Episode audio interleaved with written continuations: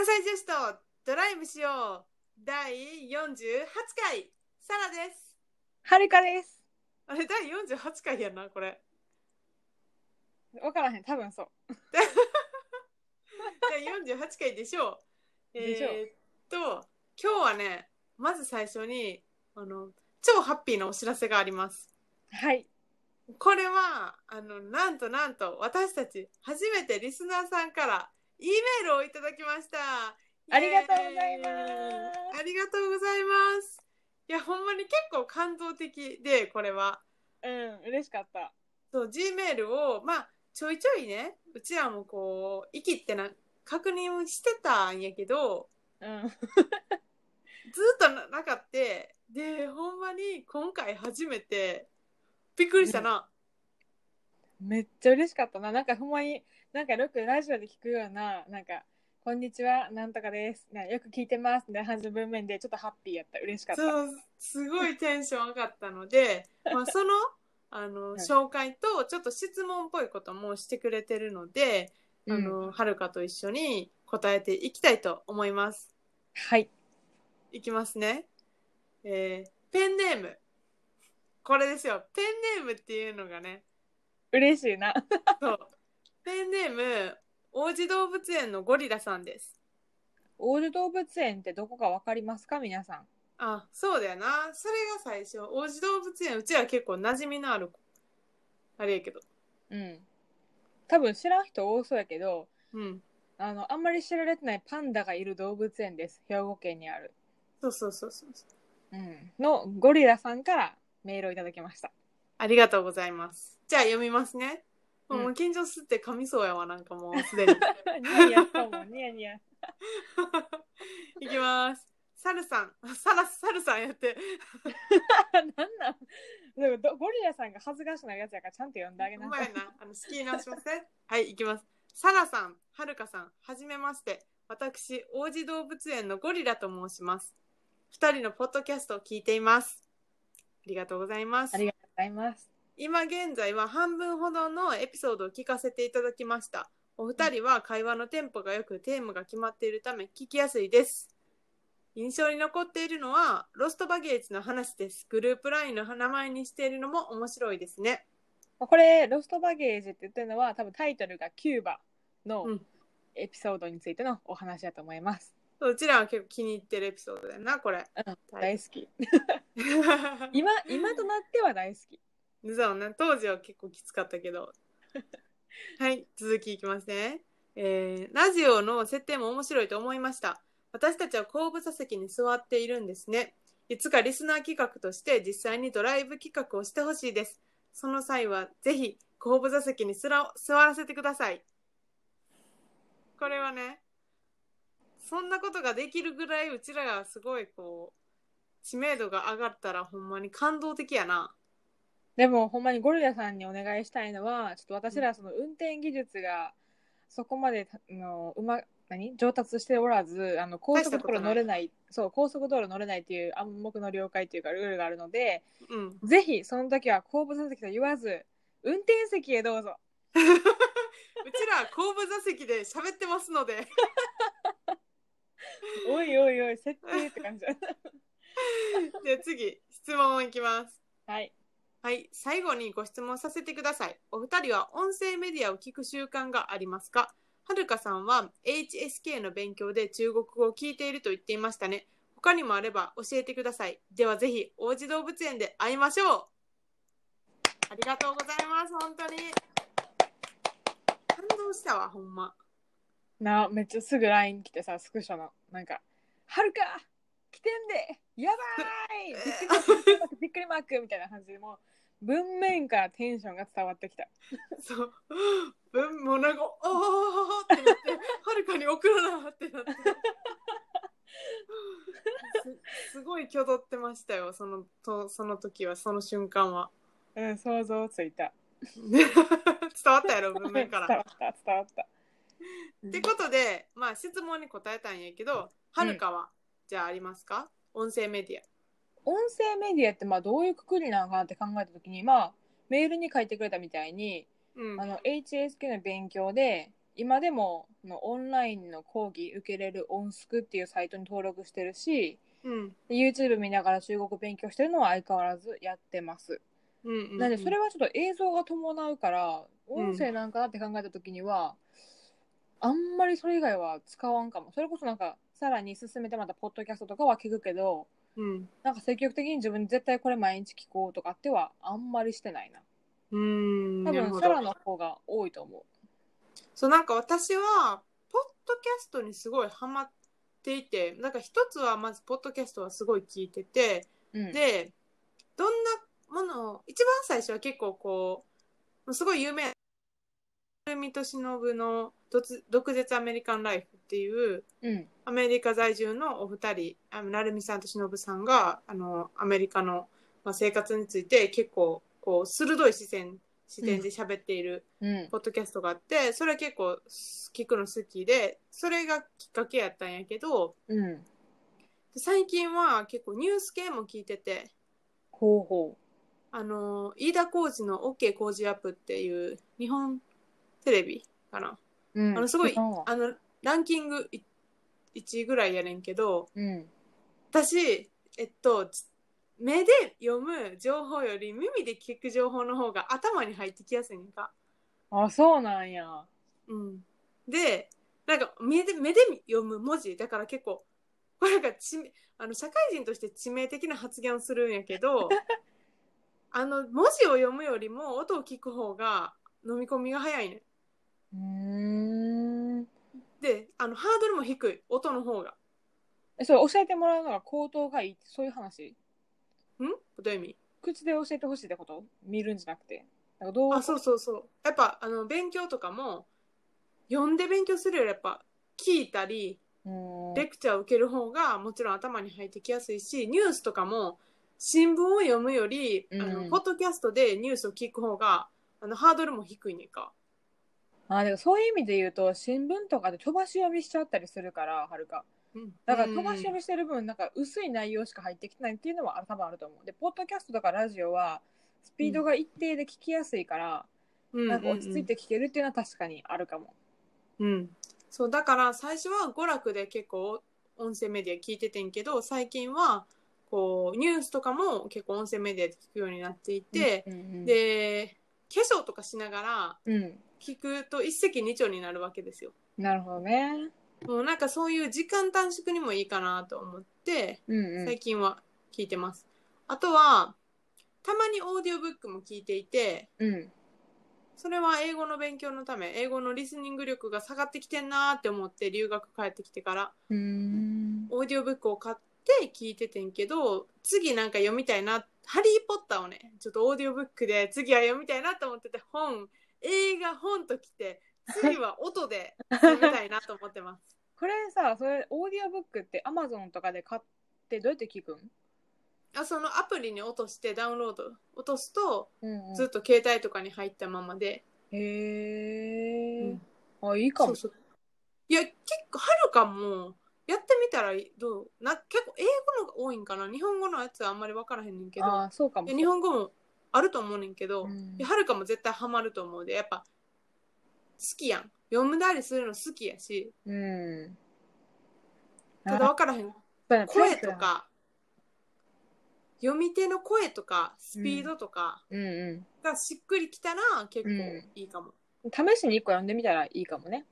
うん、聞いてみたらね。うんうん。確かに。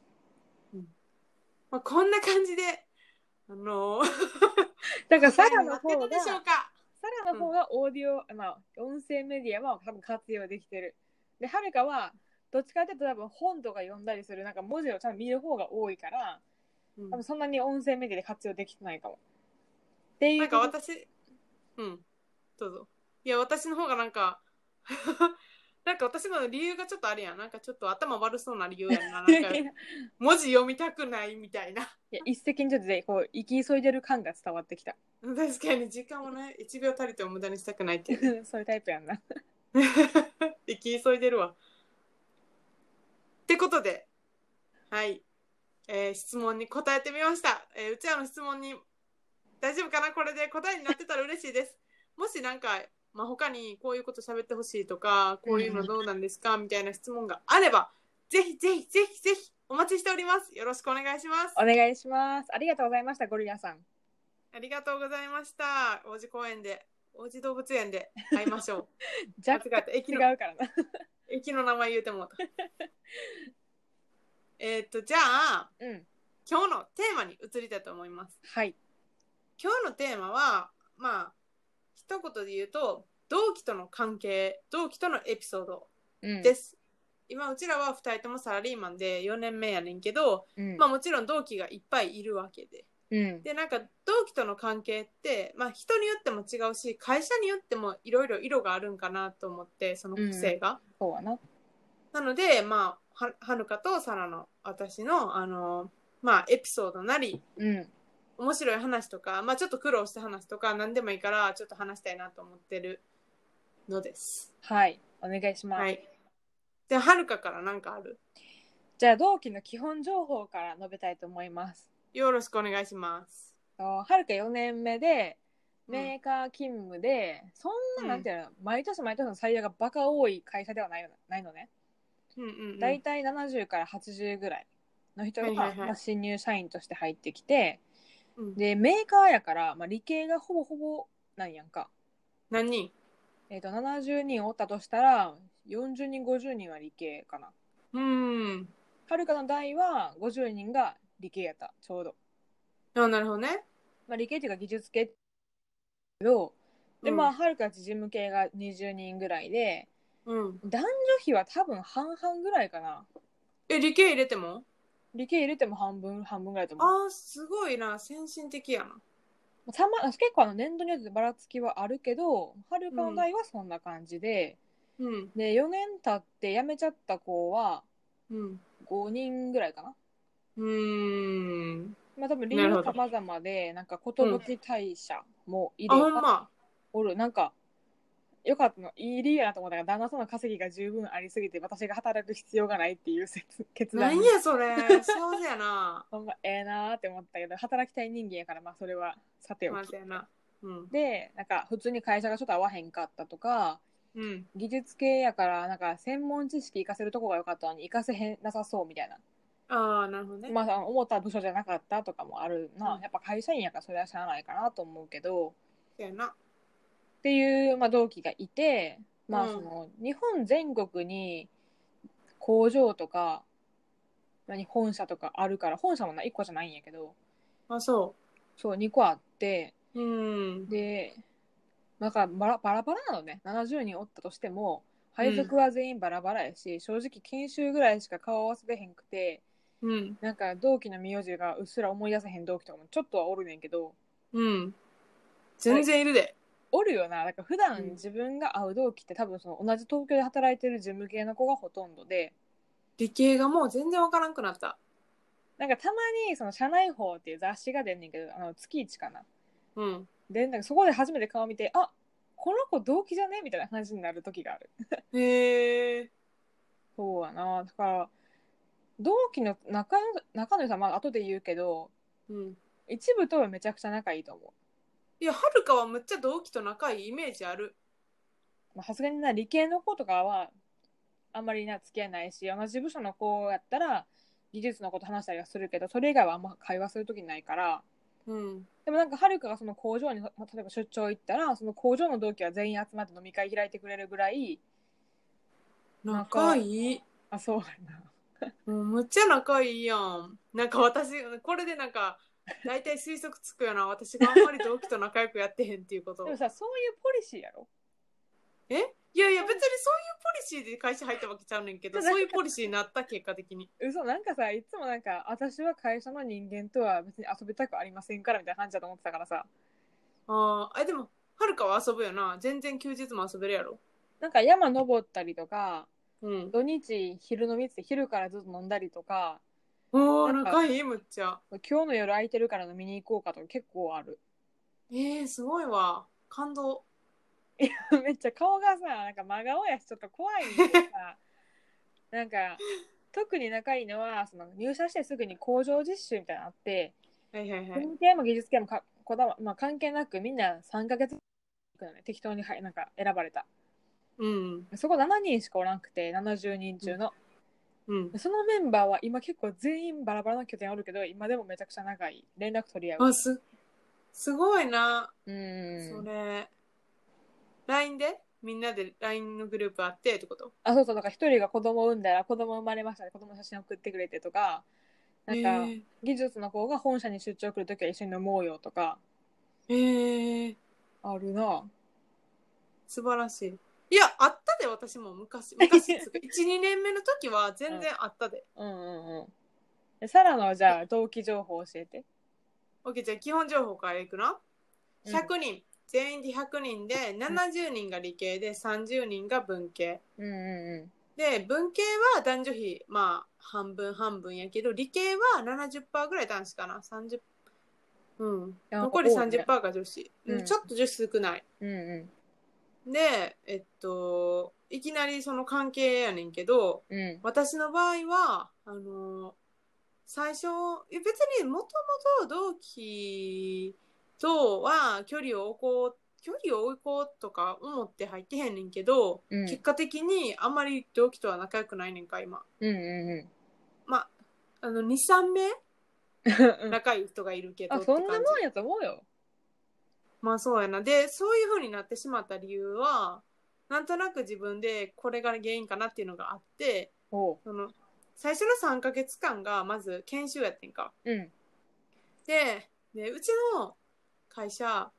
東京の会社やから、うん東なぜか分からへんけど、東京の大学の子むちゃくちゃ多いねん。あで、地方とか、あとうん関西、まあ、関西も含め地方の子が少ないんよ。ーうんうんだからそもそも入った時に、で、入るやん。あんで、まだ、せあの、入社してへんけど、内定者としてさ、内定式とかさ、うんうん内内定者として懇親会とかがあるわけですよ。うんうんその時点で、なんか東京組は東京組で、こう LINE とかグループ作って、飲み会とか夏休みとか頻繁に行われてたりして、はいはいはいなんか結構東京私立女子がすごいいこう仲良くて、うん。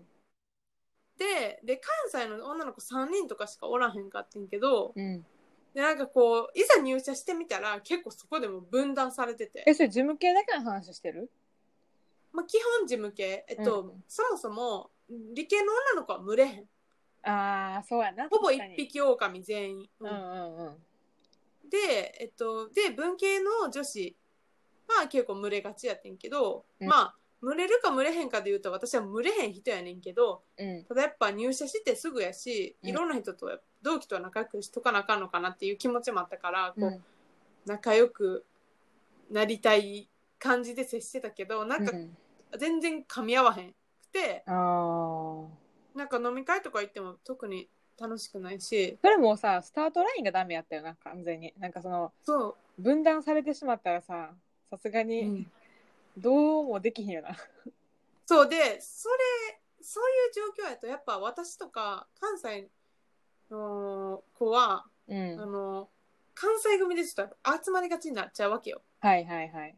そうすると、より溝が深まっていって、別にき、互いに嫌いやってるわけじゃないんやけど、その、みんなで一緒にっていう風にはならへんくなってしまって、私もまあいいやみたいな感じで、うん。で、飲み会とかも誘ってはくれるのねんか、うんうん。みんな。うん。けどまあ最初のうちは言ってたけど、どんどんどんどん行かへんようになったし、うん。うん、なんか同期は結構し仕事で例えばこの部署に同期がいたらまあまあとりあえず同期に連絡取って誰に誰が担当か聞いてみようって、うん。そういうぐらいでしか接してないな。なるほどね。なんかはるかも似た状況はあってそれで細かい話。はるかインターンシップでまず内定もらってんねやんか。うんうんうん、で東京にもインターンで内定もらった人間がおってんけどはいはいは、ないぜか関西がはるかしかおらんかってん。ああなるほどね。で東京にはもう56人ぐらいインターンの子が決まっててうん。だか、らその56人は多分結構飲み会とかしてたらしいんやんかああそうなんや。そう。でなんかその人事がつなげてくれて東京の子と、まあ、関西一人おるから内定の子。うん。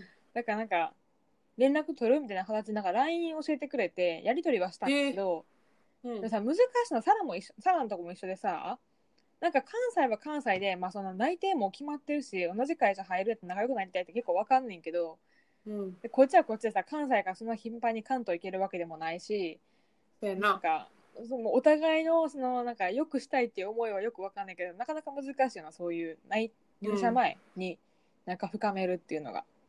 そうそう入社前はもうで入社前に結構そこで固まるとやっぱ入社後もうん気が楽やし、うんそのままになっちゃうもんなそうやな。だから、はるかのその関西で残り決まった女の子も、結構一匹狼タイプで、ああんま群れへん事務系の子たちやったから、それで言うと、まあ、うん。はるかも入社の時点ではあんまりと、なんか仲良くなかったかも。あああそうなんや。なんか全部工場実習で、うん。男子4人、女子3人っていう割り振りで、まあ7人その工場に配属されたんやけど、うんうん女子が共同生活やったんやんか、同じ家に、うん。女子3人違う部屋に住んでるみたいな。はいはいはいはい。でそれで、どっちも理系の子やってんけど仲良くなって、うんそれ結構救われたかもしれへんな。なるほどねうん。でも同期と仲良くするに越したことはないと思うでもなんか、最初は割と迷った。なんか、友達じゃなくて、でもなんか会社の中では近い存在やんか。うん、うん、確かになんかどう接するのが正解なんか分からんかったし、でなんか思ったのはやっぱ人によって全然性格違うから、うん。なんかこの子とは土日遊びたくないけど、この子とは遊びたいとかもやっぱあるわけやん。あるあるある。それしゃあないよな。うん、もうイメージは小学校のクラスですよ。小学校のクラスはいろんな人がごちゃ混ぜてさ仲良くなる人って大体2000人やんか、うん。いつも固まってる、うん。完全にあれやなと思って。そう。だから私は結局あまあ食堂とかでやったらご飯食べたりするけど一緒に。うん。そこまでやなまあそうやろな。なんか、その工場このうん。この前久しぶりに飲み会誘われておう。でなんかこう工場から移動してきたあの本社帰ってきた文系の子がいてでうん。私寮やしでその子も寮に入ってきてたから寮のみんなでご飯行こうみたいな、はいはいはいウ。ェルカムバックを祝うみたいなうんうん。で久しぶりに行ってんかそういうのにそもそもあなんか誘ってくれるんや嬉しいと思ったし、うんうん。あ久しぶりにいいやと思ってしかもあの寮の子って結構関西の子多いねんかなぜかというとまあ地元が東京じゃないから寮に入るしかないだけはいはいやねんけど、。そうやな。うん、それで行ったけどあの なんか最初ご飯食べに行った後にダーツしたいってなってダーツに行ったんやけど、うんダーツなんか3時間パックとかやって私途中で疲れてきてなんかこれ3時間やり続けるのマジきついなと思ったら それのあの移動してきた子がうん。いや次の日なんかちょっと早いかなんかで帰るって言ったから、チャンスと思って私も一緒に帰るっつって こっちで帰った。てかもう主役おらへんねやったらまあいいよな、それはもそうそうそうそう。う。ダーツいやなんか3ヶ月に半年に1回ぐらいでいいわこれって思った。なんかさ、ダーツってさ、社会人の文化なんか関東の文化なんか分からんねんけどさ、うん。大学まで全然したことなくて、私まで？でもなんか社会人だって東京来てからさ、バリなんか3次会はダーツやでみたいな流れ出来上がっててさ、むっちゃやるよな。なんか100円とか分からんコインでできるから、なんか、思ったより安いかよく分からへんねんけど、なんか、そんな高くないな。えそんなさ、でもできるプレイヤー限られるやんか。そんな広いわけでもないし。うん、うん。えそんなハマる？と思った。いや私全然別に好きじゃないでダーツ あれまあ楽しい？えー、でもなんかゲームによるよな。なんかあの、何数減らしていってぴったりにするとか、ああルール分かりやすすいのはいいなって思うんや。この見た目よりルール難しくないというか。なるほどねでもなんか、こまごましてるやん。なんか、いつやめたらいいか分からんくなってくる。うーんそうねで3時間とかきつくない？結構いや、まああれ1時間ぐらいにギュッとした方が多分楽しいやろな。そうそうそう1時間やったらいいと思う、うん。あとあれなんか負けんの嫌やしもうやりたくないんやけど。それ誰の問題？私。負けず嫌い。ただの負けず嫌いやねんかい。でもあれ大体負けたらさ、テキーラとか飲まされへん？そうあと負けたら金払わされるのも嫌や。え、そんなんないよ。嘘チーム戦で負けたチームがみんなの分を払うっていうのがなんかうちらの同期の中で定番になっててあ、でもそれで言うと、うちの同期多分貧乏症っていうかケチくさいからドダーツとか行かんかも。なんかその、居酒屋？安い居酒屋にしか行かんくて、ダーツ行くときは先輩とかが多いから、あんまお金は、あれやな。なんかテキーラ飲まされるだけみたいな。ああなるほどね、ん。そうやんな。負けたテキーラもよくあるやつやんな。だからなんか仕事終わりに飲みに行こうってなるときは結構まあ寮のメンバーとかやっぱ多かったしその時実家に住んでる子たちはあのお呼びはしてなかったね。だから方面が全然違うから。なるほどね、うんなんか同期との楽しい思い出とかある？まあ、でもほぼ工場、あ、えっ、とね、一番面白かったんが、東京に来てからなんやけど、その工場実習で仲良くなった男子2人が、まあ、同じ配属やってん、東京に。うんうんで、なんかその時、もう一人女の子入れて同期4人で、台湾に行こうって言っててんやんか。はいはいはいいいやん旅旅行しようみたいな。そしたら台風来て、台湾の便やっぱやめた方がいいかもな取り消してんやんか。うん。キャンセルお金返ってきたん？あの、何割か取られたけど、まあ帰ってきたほとんど。うんうんうん。で、でもさ、休み取ってるからみんな遊びに行きたいわけ。ああなるほどね。で、そしたらなんか急にその女の子一人が、台湾じゃないんやってやめようかなって言い始めて、なんか。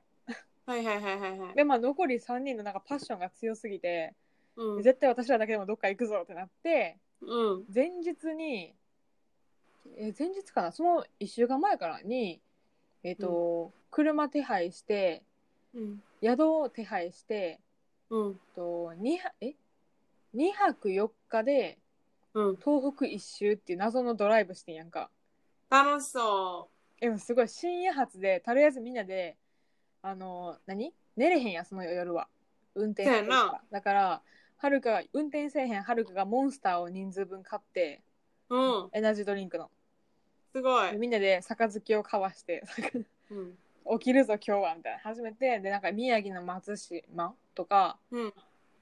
岩手行って、まあ、被災地とか初めて行ってなんかその一本松はいはいはい。気仙沼とかうん。岩手で寿司食べてエアビー泊まって、宿全然なかったん。直前すぎて。変なおじあ、はいはい。変なってあれやけどなんか耳が聞こえにくいのかな？なんかおじいさんの家で。うんなんかやりとりした時はお姉さんやったからあ娘さんやったらしいんだけど、おじいさんしかおらなくて、うん。じゃあこの人の家泊まって星空見て、うん。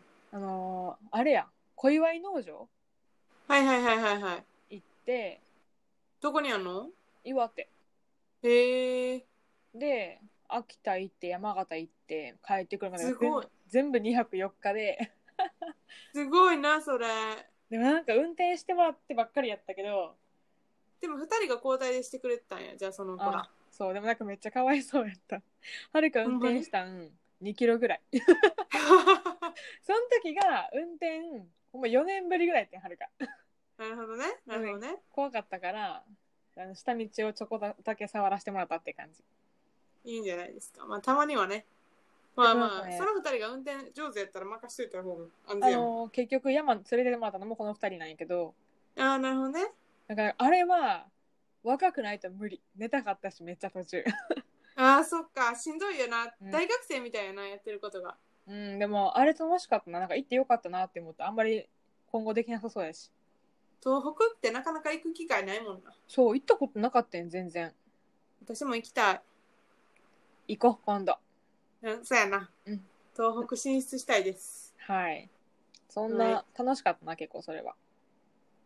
じゃあタラは。私も私もさ今回のこの同期の話で2個ぐらい言えるエピソードあってんけどうん。ちょっと1個に絞るな。えなんで絞ったん今？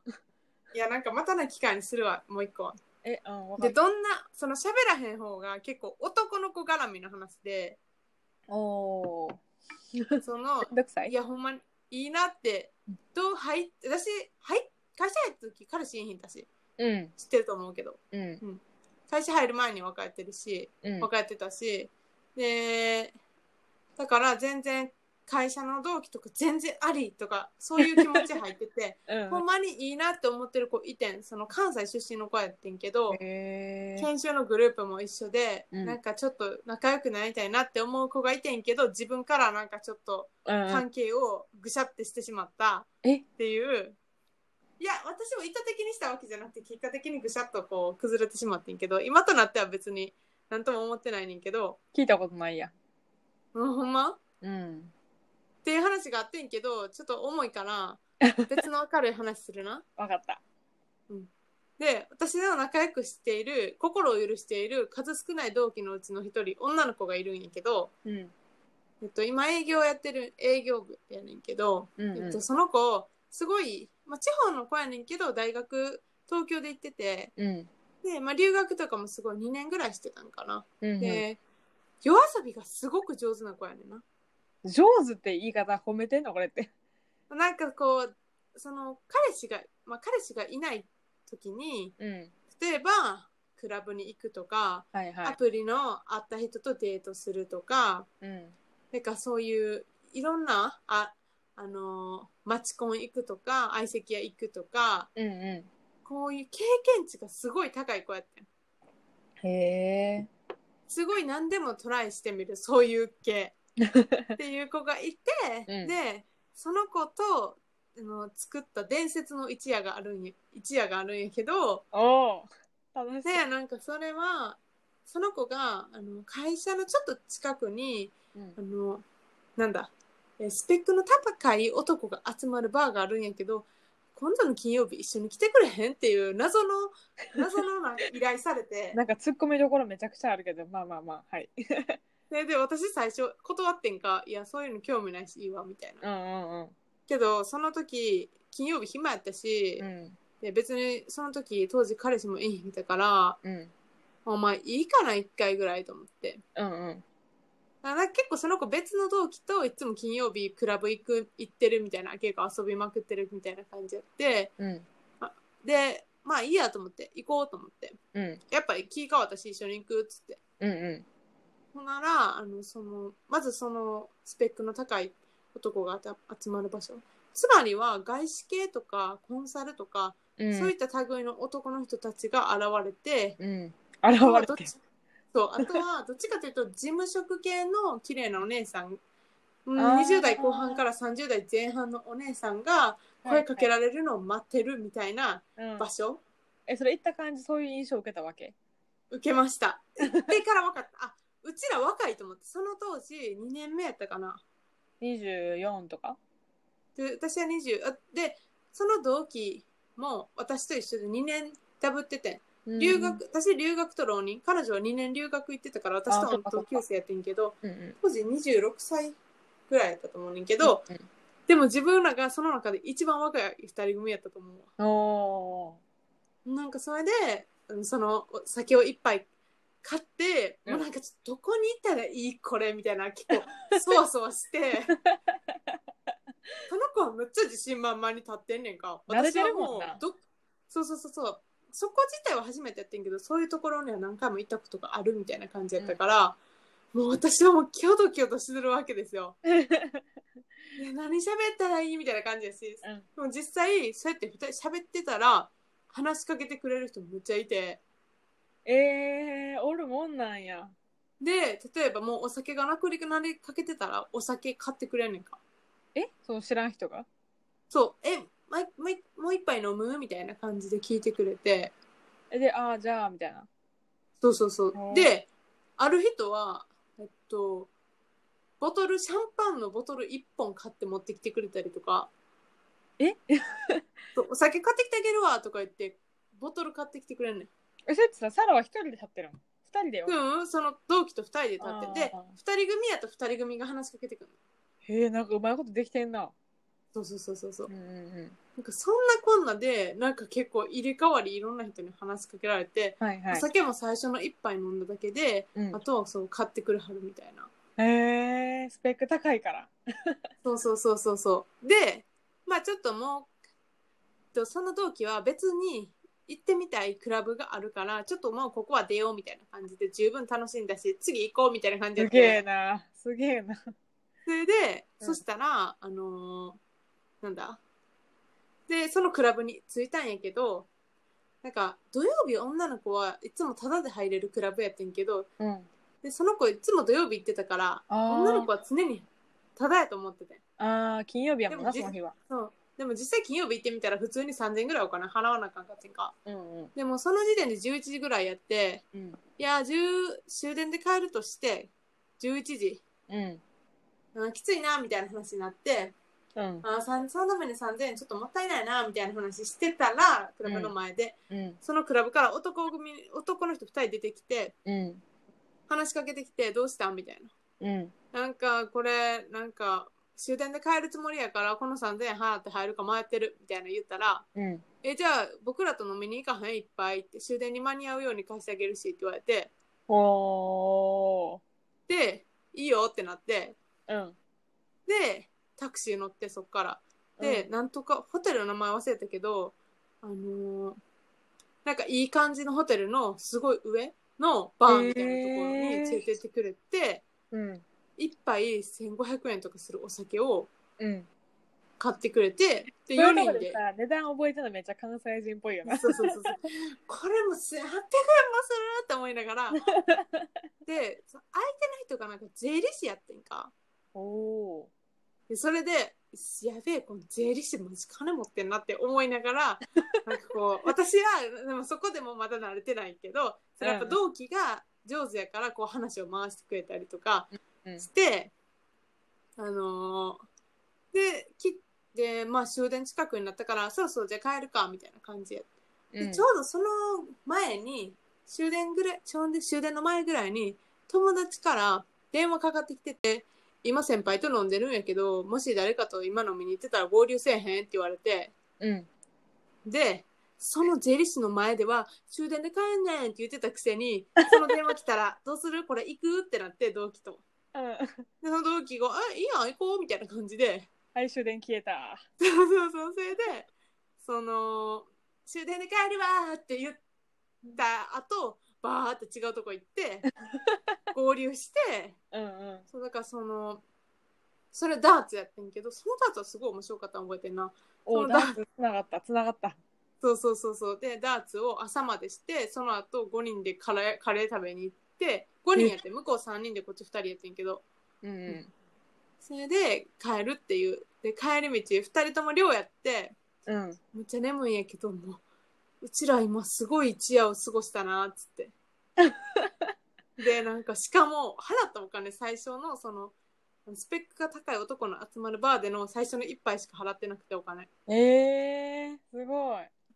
これ伝説の夜やなっつってうちらまだ伝説の夜って呼んでんねん え、それさ、その女の子はさ、まあ、その夜の遊び方がとうまいわけやんか。うんめっちゃうまいその子でも伝説なの、その夜は。いやもうでもそのやっぱ3軒行ってるか。らうんうん。それで楽しかったん掃除でそのへ嫌な気持ちになったりだ大体そういうのってさうんうんつまらん男の人に絡まれたり、あるな。こういいなって思ったのにうまくいかへんたり、うんうん。楽しくないのにダラダラ時間を過ごしたりうんだ。から多分嫌なポイントがどっかで出てくんねんけどその日総じて全部面白かった楽しかった100点やな、100点。そうだから伝説の夜やねんでもなんかそれでめっちゃウハウハして値段まで覚えてるさら可愛いな。やばいのやばいの このこのお酒1800円って思いながら飲んだもんだってもうそんなん酔いとか全部冷めてるからさ私もその時は。でも酔いそうやけど3軒回ったらしんどそう。うんそう。でも全然大丈夫やった。でなんんかささ、うん、そういう時あるよな。なんか何本飲んでもさ、なんか結構記憶鮮明な時と、うん。ほんまに全然覚えてへん時でさ、あるよな。そうその時はすごい耐えてた。多分もう。ほんまに知らん人にと会って楽しく喋ってお金一銭も払わへんかったっていういい思い出ってことやんな。うん。しかもみんなスペック高かったっていう。えー、税理士。っていうねそういうそういうなんか結構すごい思い出は同期とある。いやそういうパンチ系な人がおらんとなんか成り立たへん気もするよな。うんそう。その子はほんまにありがたい。尊敬し尊敬はしてへんけどあのほんまにすごいなって思う。うん、話聞いてもすごいなっても周りにそういう人おらんかったから。そうやんなでもなんかすごいなんか都会の遊び方って気はする。そうだからほんまに私もさ田舎から出て関西の田舎から出てきましてそんなことが人生でもい人生で一回でもあったからほんま感謝してるありがとうと思って今ののポーズはナマステやけどな、なんか。ナマスあテり。がとうタリマカシ。そうか、パンチ効いてんな。なんか、すごいな。面白い動機一人でもらうとネタになるよな。そうちょっと後半喋りすぎたけどちょっとなんか同期と仲良くないとか言いながら、まあ、そんな思い出もありましたまあ、全員が全員仲悪いわけでもなくて、仲いいわけでもなくてっていうのがまあいいんじゃないですか。そうですね人それぞれですから。ってことでまとめはじゃあ